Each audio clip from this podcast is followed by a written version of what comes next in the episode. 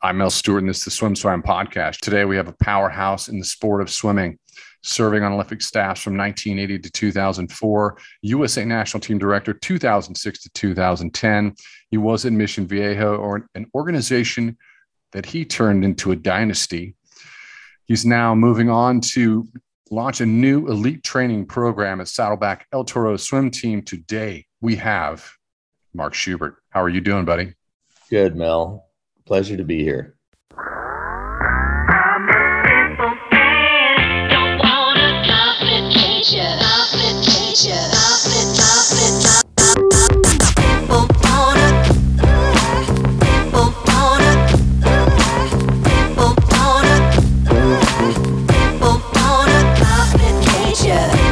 Talk to you for hours. I could talk to you for hours. How much time do we have? I think we both know too much about each other. We do know too much about each other, and I and I want to say this in the front end. I, I I talked to some of my peers, and I was like, "Hey, what, you know, what what would you what would you talk about?" And they were overwhelmed. They didn't. They they were like, "This is with Mark. This this man is carrying the sport on his shoulders." I, I in my phone, you didn't believe me, but in my phone, I have you under the heading "King of Swimming." Remember that? Yes, I do remember that, and uh, you are always a man of humor. you, didn't you didn't believe me, but that's that's this that's people have to have thumbnails. That's how they remember them. And I should say this on the outset: the uh, you know when I was in, I was on the national team for ten years, and when you're on the national team and you're you know you start out as a kid and you develop over the years and you become an adult, uh, you're this first few years are scary, and for me they were scary, and just being in your presence made me feel okay and and I'm sure people have told you that in the past, but it was uh, it was a part of it was a part of how I existed those first three to four years. Has anyone ever said that to you? Uh, I have been known to be scary. I don't know why. I think I'm a pr- pretty pleasant, likable guy, but that's just my opinion. Um, I, I, I didn't say, I, I'm not saying that. I said I felt secure when I was there with you when I was a kid. I felt I felt like I was okay. I could manage my nerves. I was I was solid. That's why I would always slide up and try to eat at your table. And uh, I just I like being in your presence because I felt like you had this. You had control of this, and if you did, I was all right. Well, you certainly were all right. I'll never forget that swim in uh, Barcelona. That was fantastic. Um, so I'm, I'm gonna I'm gonna at the top. i would like to get into your history a little bit in the past, just because I have some questions because I, I, haven't been able to personally ask you these questions, and and, and it's interesting about your history. But uh, let's at, at, the start of this, I need to say that uh, Bradley Schumacher, who is is a buddy and a close peer, two time uh, water polo Olympian, two time Olympic medalist, um, he's the director of this program and uh, he's executive director. And he said, Mel, we're doing this. We're doing this with Schubert. He's going to head up our elite training program. He's creating a five year strategic strategic plan. Um, you know, what's, you know, how did this come about and what, uh, you know, what excites you about it? Well, you know, I retired from the Nadadores and I was retired for 11 days.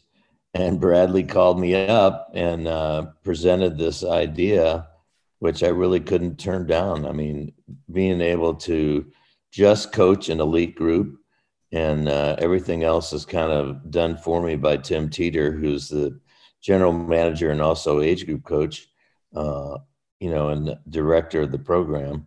And uh, the support that Bradley's given me is is fantastic. It's um, well, I, I he blew my phone up he's like, you're not, he goes, I've got news. You're going to like this. And uh, he's, he, he wanted to tell me before he wanted to tell me and he couldn't tell me. I'm like, why are you calling to tell me this? If, you know, why are you calling to try to tell me something when you can't explain it? But uh, he, he said he was excited about it. And he's like, you got to talk to Mark. Uh, I want to talk to you about coaching philosophy and, and, and where you're at right now. And in terms of just uh, what what what what should athletes expect when they step on deck with you for this elite training group? Let's start there. Well, the, the goal of the group is to help athletes become as good as they can be. Uh, right now, we have quite a few outstanding uh, high school athletes that are going to be swimming at the junior nationals next week. But you know, really, we want to try to help them become as good as they want to be and uh, motivate them to have high goals and train toward those goals. You know, I, I often feel like a swimming coach job is to get people to do what they don't want to do.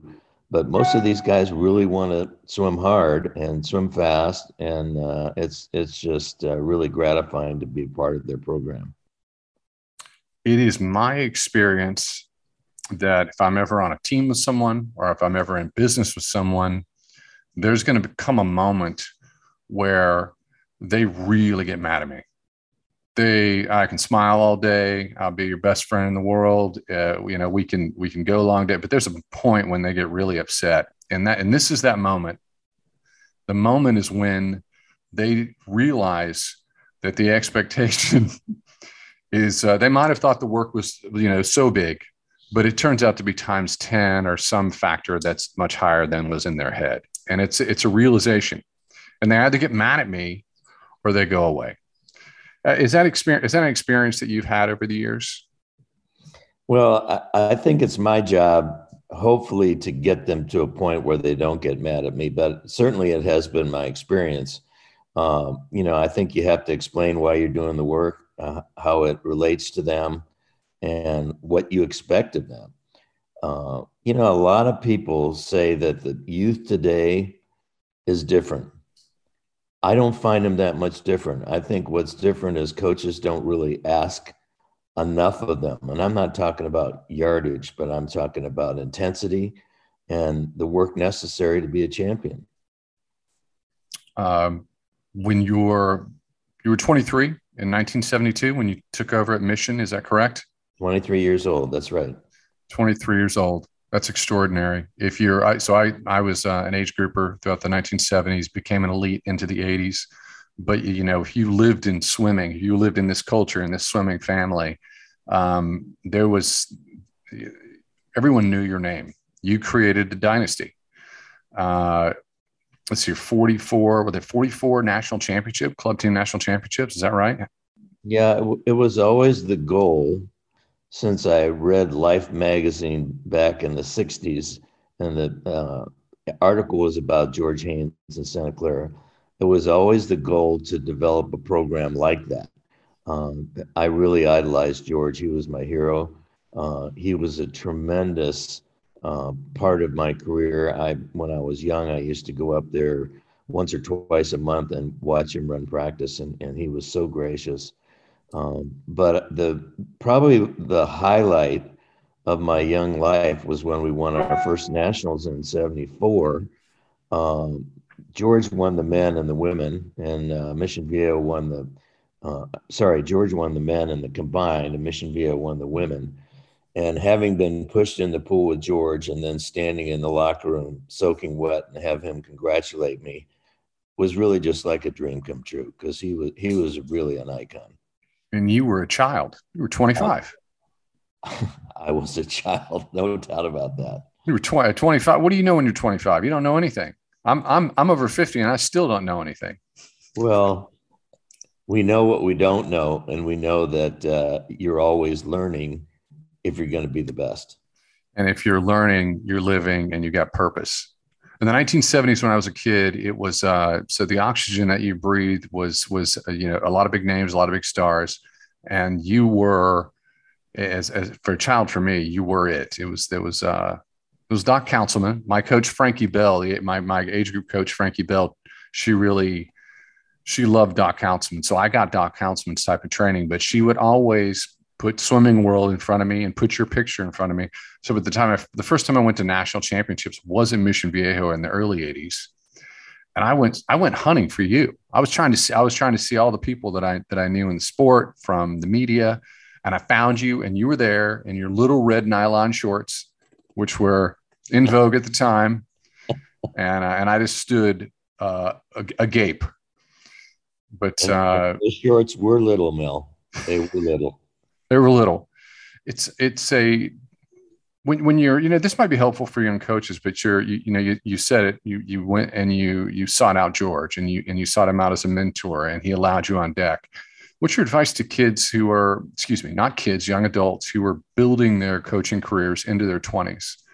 What's what's uh, what's what's what's the gem of wisdom for Mark Schubert? Well, I went to University of Kentucky and I was a history and political science major, wanting to be a lawyer. My dad said that uh, I'd never make a living out of swimming, but uh, I went into swimming anyway. And when I was at Kentucky, I used to go visit Doc Counsilman. I used to go up to Cincinnati and visit Paul Bergen. When I moved to California, as I said, I visited George, I visited Sherm Chavoor, I visited Peter Daland and uh, Ron Ballatore. And that's how I got my education as far as swimming is concerned. And the thing that I noticed, it wasn't just X's and O's. It wasn't just the workouts themselves. It was the personality that they put in the workout. And in a lot of cases, the psychology that they brought to the workout that would motivate the kids. It's um, when a great coach asks you to do something, they do it in a way where uh, if, they say it and you're and you, and you know that you can do it. You might be afraid, but you know that you can do it, and a, and a small part of you really wants to see to do it. Um, I, I, never chose to coach because uh, I don't I don't know that I really had that skill, but you had to develop this over time. What what's your so if you're stepping on deck and you and, and your athletes have to get after it that morning, uh, what's some what what what's something that you do when you know you're you're going to drop a whopper on them? Well, I um, learned a lot also from Richard Quick, who was a good friend, uh, and I remember Jenny Thompson giving a um, interview one time, and somebody asked her, "Why did you think you could break a world record?" And she said, "Because my coach told me I could." And and that's very much like what you just said. Uh, and I think uh, what you need to do is tell them what you think they can do, challenge them to do it. If they don't do it, tell them, well, next time you'll challenge yourself and get it done. Do you ever have a moment with an athlete, maybe a story from your past where you recognize the talent of this athlete? We see this all the time, decade over decade. We always see talent emerge they sit on top of the water like a spider. They have a perfect feel. They don't have the head. Their head isn't developed yet. Do you have an example of somebody who who is just an extraordinary talent, but it, it you had to get them over the edge with their confidence? you don't really expect me to tell you a name, do you? I do. I expect you. I, I, I expect you to say Don Scholla. No, I, who, who knows? It could be anybody.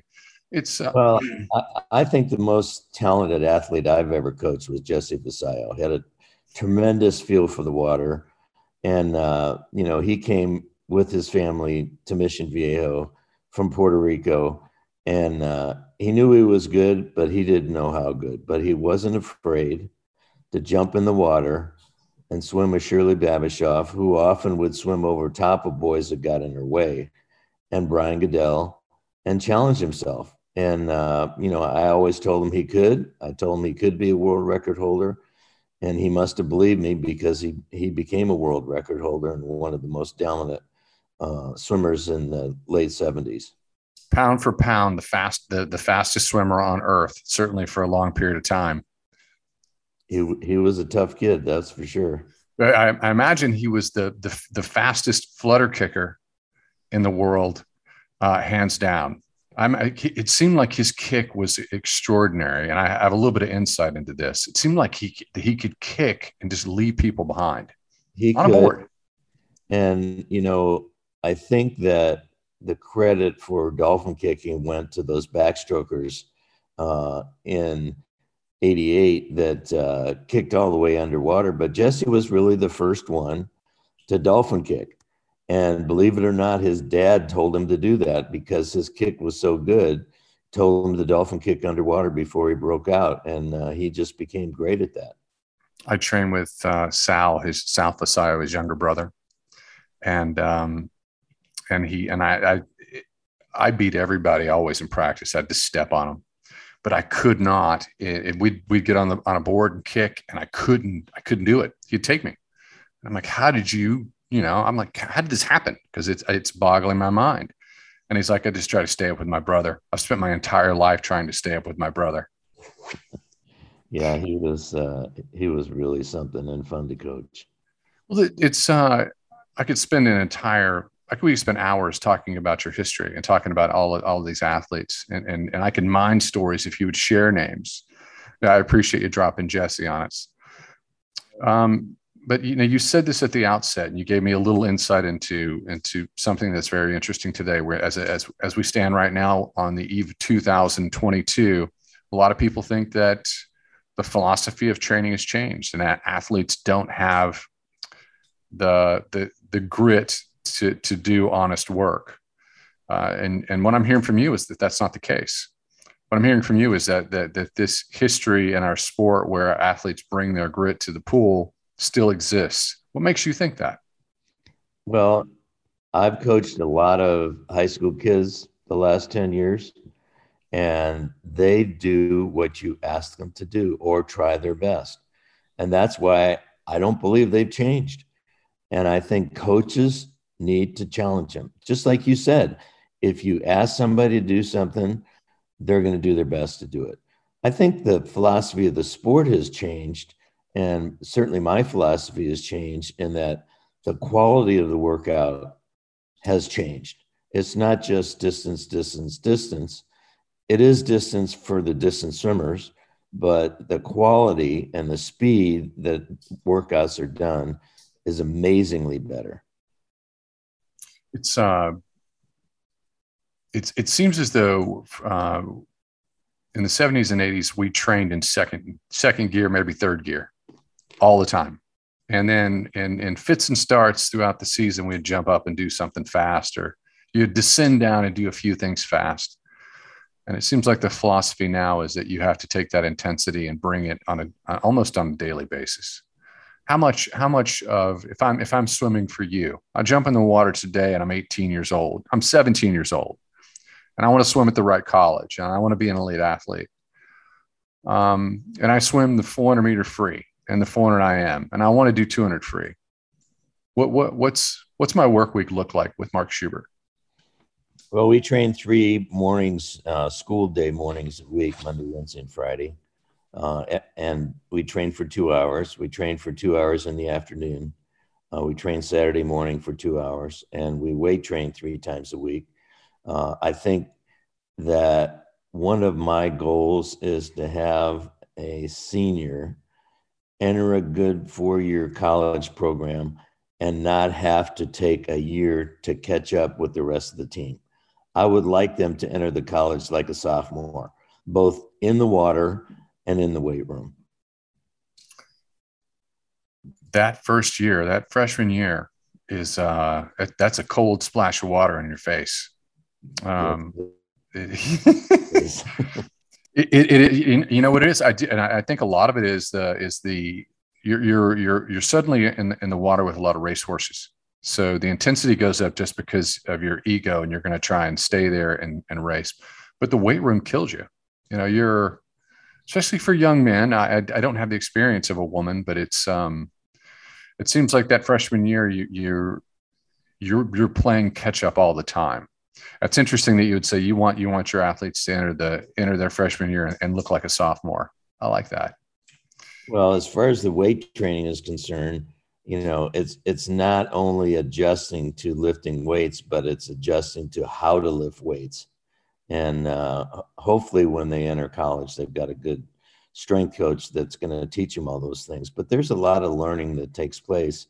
We have a great strength coach that's in our program. His name is Stan Wada and he was a strength coach at San Diego State and uh, does a lot of personal training now. And he joined our team and has made a tremendous difference in the strength of our athletes.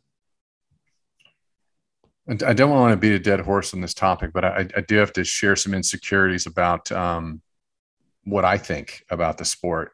Um, before the Olympic Games, you know, in, in the back of my head, I was wondering about our grit Team USA's grit, and I measure it by our distance events. And uh, you know, we've got Katie Ledecky, and we we we perform, but on the men's side, I I, I felt like we're not there. And uh, I was surprised. I was surprised by, and, and I don't measure yards. I to me, yards is is the play pool. It's the kiddie pool. If you can't do it in meters, or I, you know, I, I'm I'm a bit of an ass. I think I don't think you're a real swimmer. Uh, you've got to be able to maintain your body position for 50 meters and do it in all your events. Fink surprised me and inspired me, and I, and I felt a little bit stupid. I felt like I should have known, I should have seen that coming. Did you see that coming? Did you see that his performance coming? I certainly didn't see it coming, and uh, obviously we were all really gratified. And hopefully, between Ledecky and Fink, it's going to motivate young people to be distance swimmers, and we'll be able to compete with the Europeans and the Australians in those events. It's it's been sad that for so many years, you know, we were finalists but not podium swimmers, and there's no reason for that have we waned? Has have we waned in terms of our building a base? You know, since the 2000s, have we we gotten a little soft there with that with that background? Well, let's, let's, face it. Um, people that get college scholarships are people that can score in three individual events and swim relays. And I think when we went to 200 relays, as exciting as they are, uh, people wanted to become 50 swimmers. And if you look at the great distance swimmers, they can sprint. They have to have speed to be successful, but they also have to train.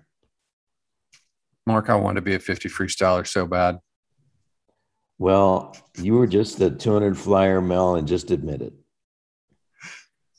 Wanted it so badly. It was never going to happen, not in this universe or, or, or endless others. The, uh, it's it's my hope that that Fink and Ledecky inspire a whole new generation, and that we're not afraid of work, and that we do the work. The funny thing is that I left the sport for a while. When I came back, I, I remember one of the first coaches that I saw at one of the meets, where it was just I was I, I, think I was working for Swim Network, which was USA Swimming's failed attempt at, at a news website. But I sat down and I, but I was I was back on deck and able to talk to folks. And I and and I, I look over and Greg Troy sits down. He looks at me and he goes, Mel, I don't know if kids are doing enough work now. They're not doing honest work. Just just want to let you know you're you're back in the sport now, but I'm not so sure. We're doing honest work. Um, I felt like I understood that. Could you define honest work for me? What's your definition of honest work in the pool? Well, I think if you're a distance swimmer, you have to be doing three, four, five, and occasionally uh, 6,000 uh, yards or meters work. And um, you have to be doing it fast. And the, the term best average is probably used a little bit more than descending, although I, I do a lot of my sets descending. But they're fast. And I, I had a conversation with Bowman once, and I said, "Hey, give me a, give me an idea of a set that I might like." And he goes, "Mel, here's a set for you: 2050s butterfly." And I and I might screw it up, and I'll hear from him if I do. It, was, I think it was 2050s butterfly meters off the block on the 130.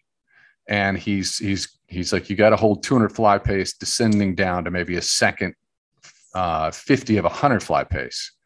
And he says, I'm looking for the wobble. He's looking for those athletes to get up on 15 and, and they start to wobble because it's too much. It's like, I like that. That's a fun set. I'd like to dig into that. Do you, do you have a, a do you have a go-to set? Mel, you could have done that without a doubt. Well, I, you know, I like basically I like to consider myself a 400 IM coach because I think it's my job to teach people to swim four strokes, to teach them uh, to do those strokes well, and to teach them to have the endurance to swim a 400 IM. I think 200 fly, 400 IM, 1650. You know, I think those are the most challenging events, and I think if you can develop an athlete not to have fear of the 400 IM, I think you've been successful. But uh, I, I remember uh, Jesse doing nine 400 IMs, and actually Brian did it too, Brian Goodell, uh, descending one to three on five minutes. And this was long course. And he went under 430 on the fast ones. And the world record at the time was 424, which he broke. Um, but you know that was an example of guys racing, And as you know, uh, Brian Goodell won the NC2As in the 400 IM three times in his career, but uh, they always challenged themselves. Uh, Casey Converse was in that group too, and they were uh, just racing their hearts out every day in practice. It's uh, there's a, there's a story that I really like, and it's it's one that Eddie Reese shares, and it and it's uh, and I don't know that he shared. I think you shared it, and it was that you when you were considering the, the position at the University of Texas to coach the women, that he met you somewhere on a connecting flight and flew with you, even though he wasn't going to that destination. He just he took this flight just to sit by you and talk. Is that is that a true story? That is a true story, and I was amazed when he showed up on that flight. Uh, and of course, uh, at the time, I was living in Florida, and I don't know how he he got to Florida, but obviously he flew there from Texas, and then we flew back. Uh, Eddie was, you know, even though I was a pretty established coach, Eddie was a tremendous mentor, and I learned in four years so much about not just training, but how to motivate people I remember uh, the women on that team complaining to me that we didn't have enough team meetings because the men were always having team meetings and they were always, uh, you know, doing 3100s. But that was Eddie getting in their head. And he not only got in their head about swimming, but he got in their head about life. I have so much respect for him. It's, uh, it, that, that makes sense it's it, he's sort of this person where if you if you go out I'm, we're swim swam is based in austin so i'll go to dinner and it's at a point when my when my when my wife who's helped us launch this business is she's had enough of swimming not a swimmer. Yeah. and she she doesn't want to have anything to do with swimming after a certain period of time at night. We'll sit down to dinner and eddie reese will sit down with his wife somewhere in the vicinity. This is a big city but that happens a lot so he's uh he gets into everybody's head. I can't get him out of my head. Yeah, he's he's definitely a special human being, and not just a special coach, but a special human being. And uh, I'm I'm always impressed, always have been impressed with the quality of athletes as people that come out of his program. In in terms of the uh, what you're what you're doing there at, at this at, at your elite training group? are you going to have flexibility to to bring in talent that is uh, maybe not U.S. based talent? Can you bring in athletes from around the world? Can you can you build this program? Can you build this elite training group the way you want to build it? I think so, and and you know it, it always has been my philosophy where I've accepted athletes from other countries I have to say that you know some of the most satisfying experiences with athletes is when they become Americans. I've sponsored a number of athletes who have become Americans and how much they appreciate training in the United States and our way of life. But they create the atmosphere that I want to see as far as work. Because if you're going to sacrifice coming from your country to swim in the United States, you're into it and uh, you know they push the Americans and my team to go fast. In the, in the 1970s, my understanding is that the Russian team, the Soviet team, uh, trained at Mission. Is that correct? Yes, it, it wasn't just uh, the Soviets and the Mission uh, kids. USA uh, Swimming at the time wanted to improve distance swimming, and they brought all the best distance swimmers to Mission Viejo to train against each other. And that was quite a bloodbath. It, it was really fun. So Salnikov on deck, on deck, huh? With you. Salnikov was in there. I'll tell you an interesting story about Salnikov.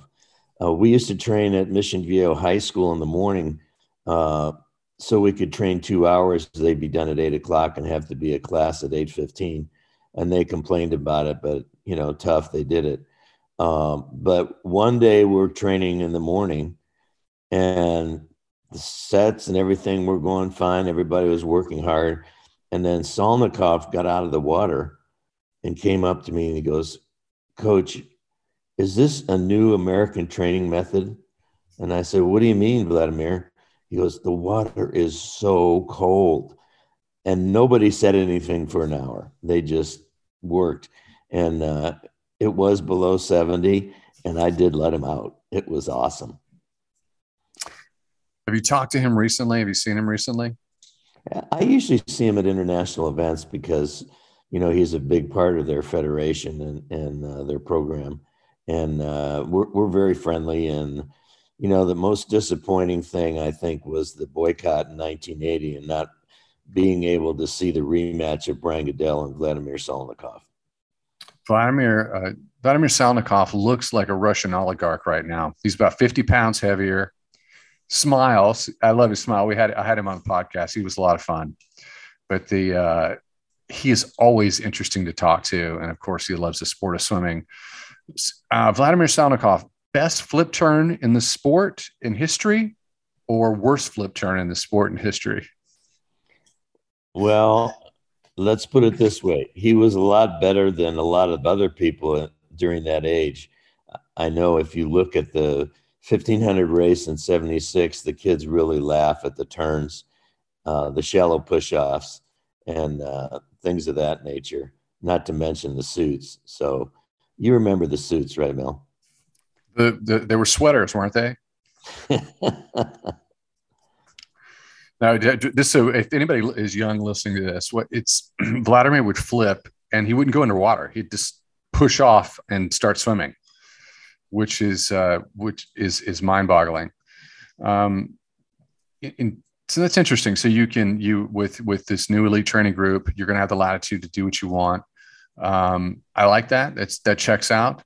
Um, you know, when you you've you've been at a few places and, uh, and and you've left a few places, and and when my friends have asked what's going on, uh, I've always said, in the room, they didn't realize that Mark was the CEO of swimming. And uh, that's always my response. It's like, and I, am making a joke out of it, but I, I do have a, you know, how do you feel about this? In, in terms of our sport, I feel like there's, there should be admin and management of our sport.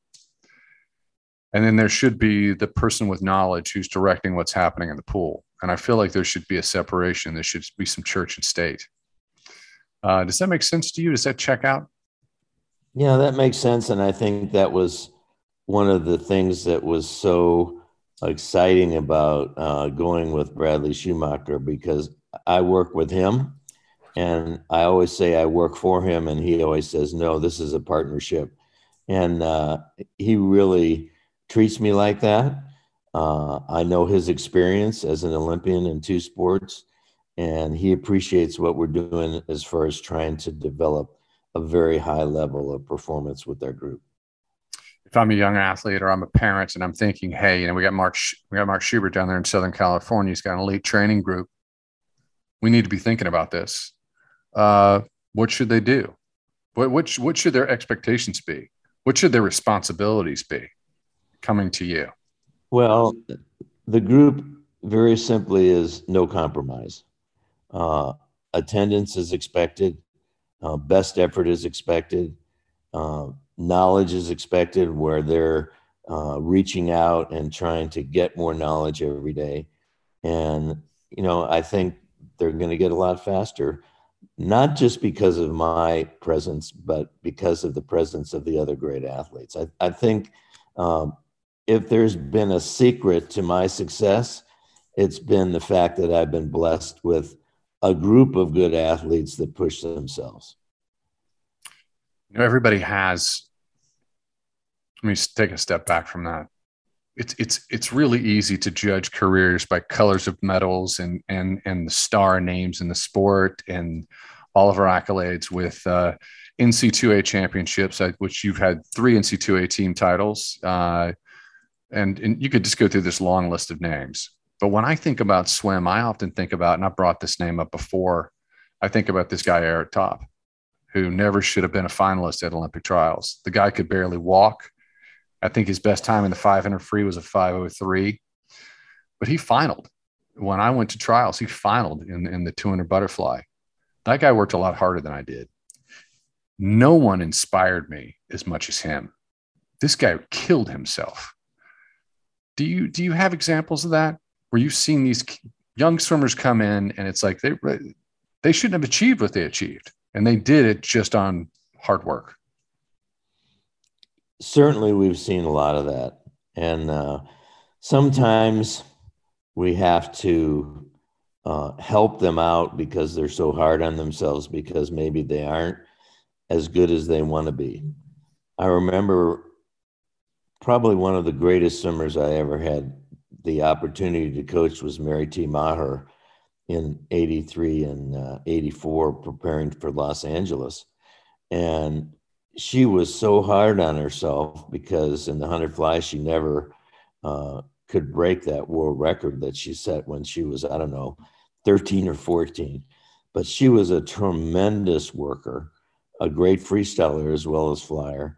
And uh, I have always had tremendous respect for her. I got to call out a buddy of mine, a 400 IMer, uh, Jeff Kostoff. I got, I, I just got to say. He's, he, if, if, if he goes this deep into the podcast, he, he's going to hear this.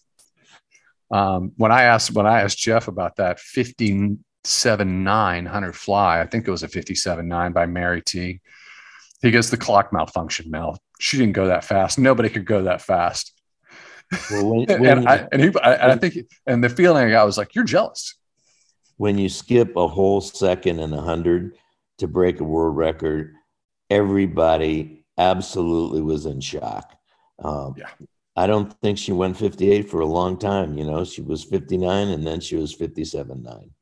And when you'd go to Olympic trials, Olympic games, mostly I was I would measure things by Olympic trials after Olympic trials. It was always who's going to dip into the 205, 92, 200 fly.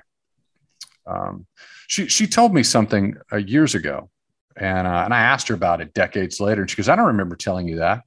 but it was burned into my brain. This was, you know, if, I don't know if you're a religious person, but if you're not, you, you understand the, the, the metaphor. To me, I took it as as gospel from the Word of God because it was coming from Mary T. She might as well have been a goddess of swimming. She yeah, said, it was. She said, if you swim fly so much and you train it so much to where it actually becomes easier than freestyle, because you'll probably become a world record holder and a gold medalist. And uh, and I believed it and I train that way. Um, do you have any? Do you have any any any any any coaching philosophies? Any nuggets like that? Well, I'll I'll give you a story about Mary T. Uh, like you said, she always wanted to train fly. Uh, every once in a while, we would have lake swims in Lake Mission Viejo, and it's a mile long. And they would go down, and then I would have them race back and Mary T beat the rest of the team swimming butterfly in open water swim. It was absolutely amazing. Maybe she should have added that if everybody swims freestyle in open water and you do it fly and you beat them all, you'll truly be an elite whose time lasts for decades. We had some pretty good swimmers and some pretty good distance swimmers, and um, everybody just talked about that for years. Is there is there it's it, swimming's a tough sport. It's um I, I think that if you're but i cannot imagine the the consistency and and having the focus to be there on deck day in and day out as a coach forever. But people it seems like it gets into your heart and you're there and uh, and you do it and, and when people do it they do it until the end of time their time what, what is it what is it about the sport that keeps bringing you back what is it that, that that's gotten into your heart? I think that the great thing about swimming and coaching swimming is that every season is completely different. You're swimming with, or you're coaching different personalities.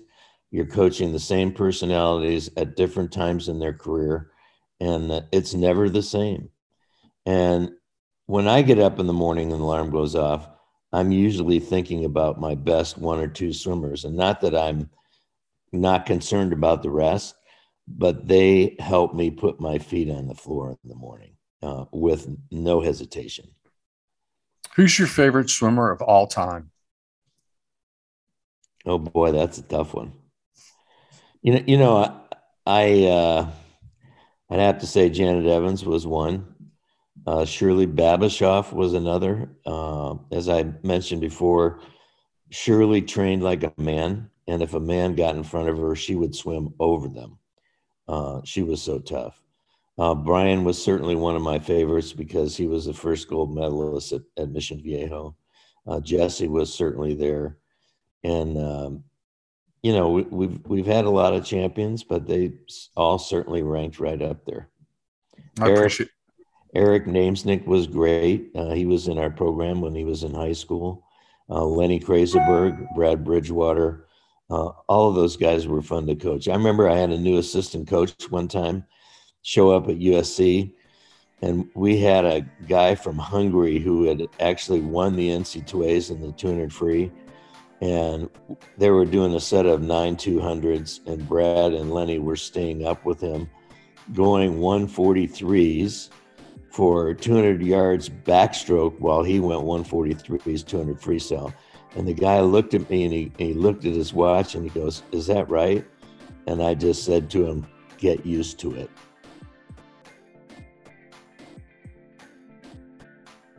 You've been listening to the Swim Swam podcast. Stay tuned for new episodes every week. You can take Swim Swam podcast on the go by subscribing on your favorite podcast platform. Look for links in the description below and be sure to subscribe to our YouTube channel for more videos as well.